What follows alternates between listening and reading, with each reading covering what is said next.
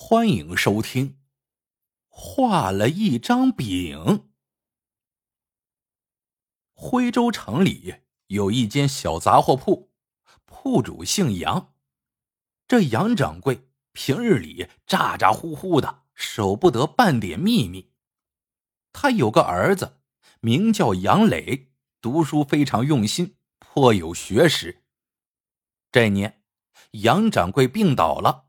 每天都要花银子喝药，等他病愈之后，家中的积蓄已经全部花光，不但杂货铺开不下去了，而且家里都快揭不开锅了。这一天，杨掌柜在家中徘徊了一番之后，下了决心似的对杨磊道：“今日我便动身去泸州城，等我回来时，咱家的日子。”便能过下去了。说着，他背起一袋干粮，上了路。徽州城距离泸州城有八百多里，杨掌柜一路风餐露宿，终于在半个多月后赶到了泸州城。他来到了一座大宅前，叩响了门环。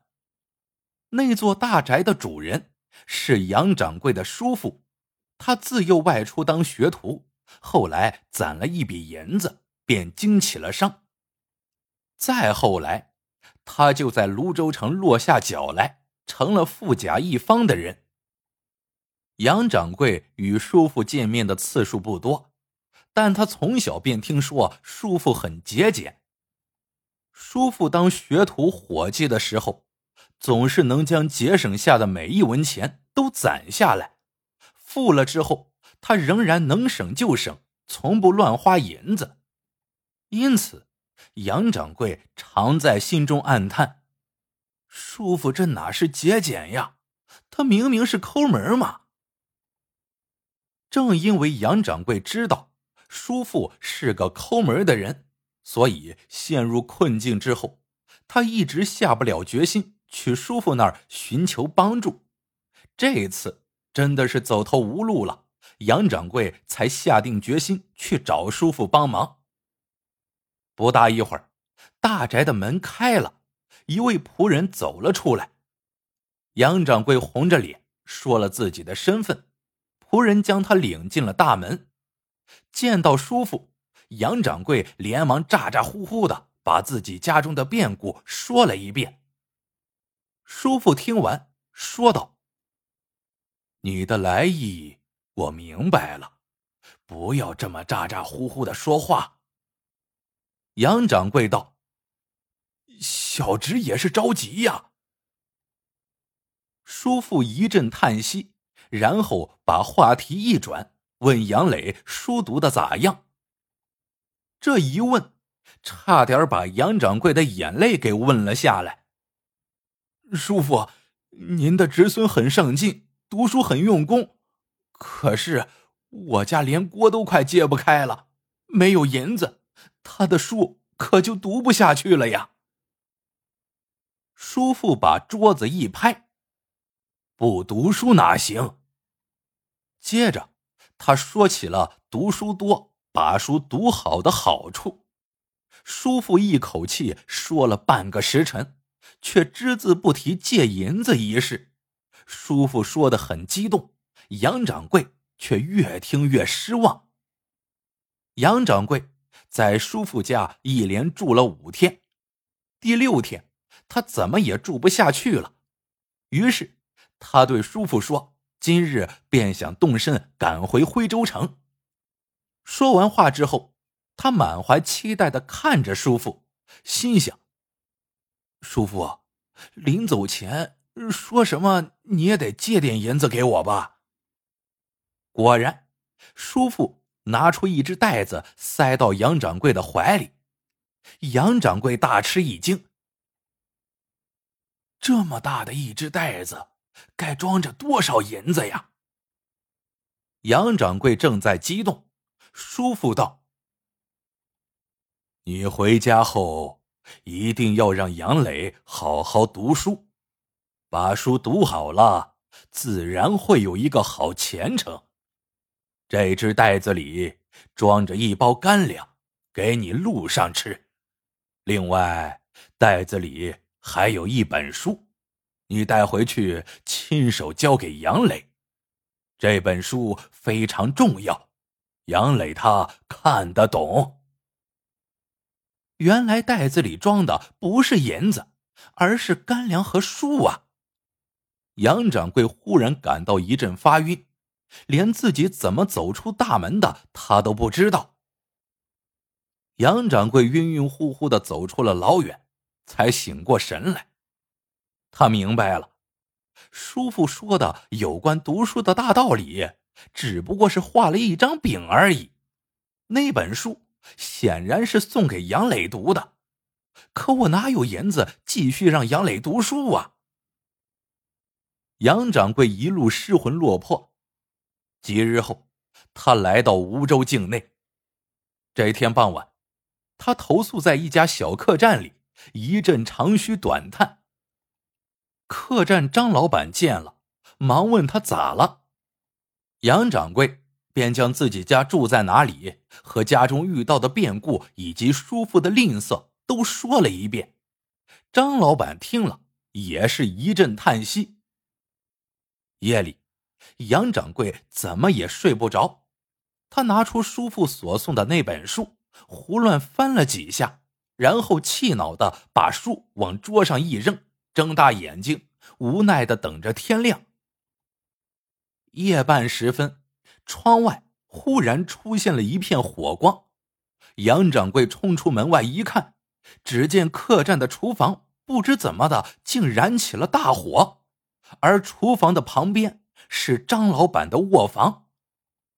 杨掌柜一眼瞅见墙边有一只木桶，他连忙拎起木桶去客栈边的一条小河里取水，泼在大火上。他一边泼，他还一边大声喊人救火。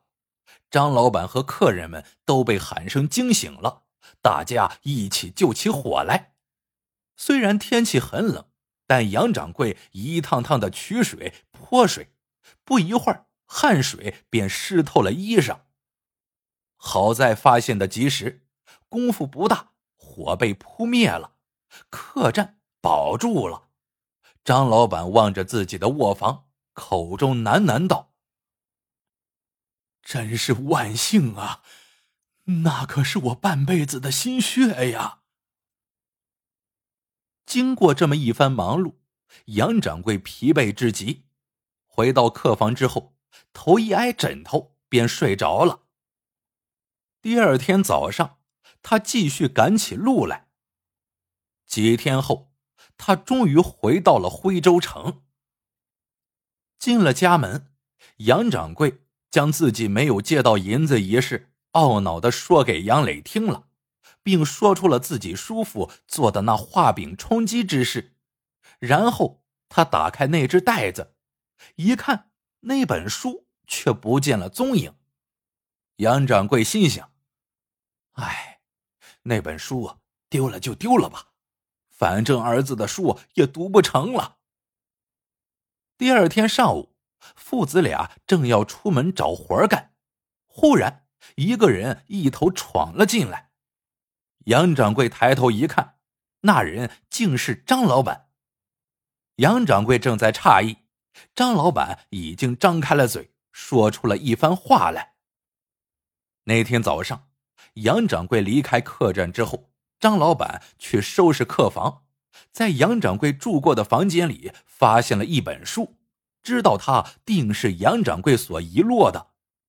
张老板记得杨掌柜说过他家的住址，于是一路打听，把书送了过来。杨掌柜很是不解的问。张老板，这只是一本书而已，你何必走这么远的路给我送书啊？张老板脸一红，说道：“这可不是一本普通的书啊！我虽然只是个客栈老板，但我精通古玩，这是一本古籍，值很多的银子呢。说实话，我刚看见他时，曾……”原来，张老板刚见到那本书的时候，曾动过心思想把它给昧下来，但他一想到杨掌柜为他的客栈下狠劲儿的救火，因此保住了他花了半辈子积攒下来的古玩，便决定给杨掌柜送书来了。杨掌柜听呆了，这才悟出叔父的意思，他不由得惭愧不已。叔父不直接给银子，肯定是考虑到山高路远，世道不太平，带着金银恐怕途中会有闪失，甚至会有性命之忧，于是给了这本一般歹人不会注意到的书。之所以不明说，是看透了我咋咋呼呼的性格，怕祸从口出，所以叔父强调杨磊能够看得懂。叔父这不是抠门啊，而是用心良苦啊。想到这儿，杨掌柜冲着泸州的方向跪了下来，泪流满面。叔父，侄儿错怪您了。送走张老板，杨家父子将那本书以高价卖给了一家古玩铺。杨掌柜用这笔银子。重新开起了杂货铺，而杨磊也安安心心的读起了书。好了，这个故事到这里就结束了。喜欢的朋友们记得点赞、评论、收藏，感谢您的收听，我们下个故事见。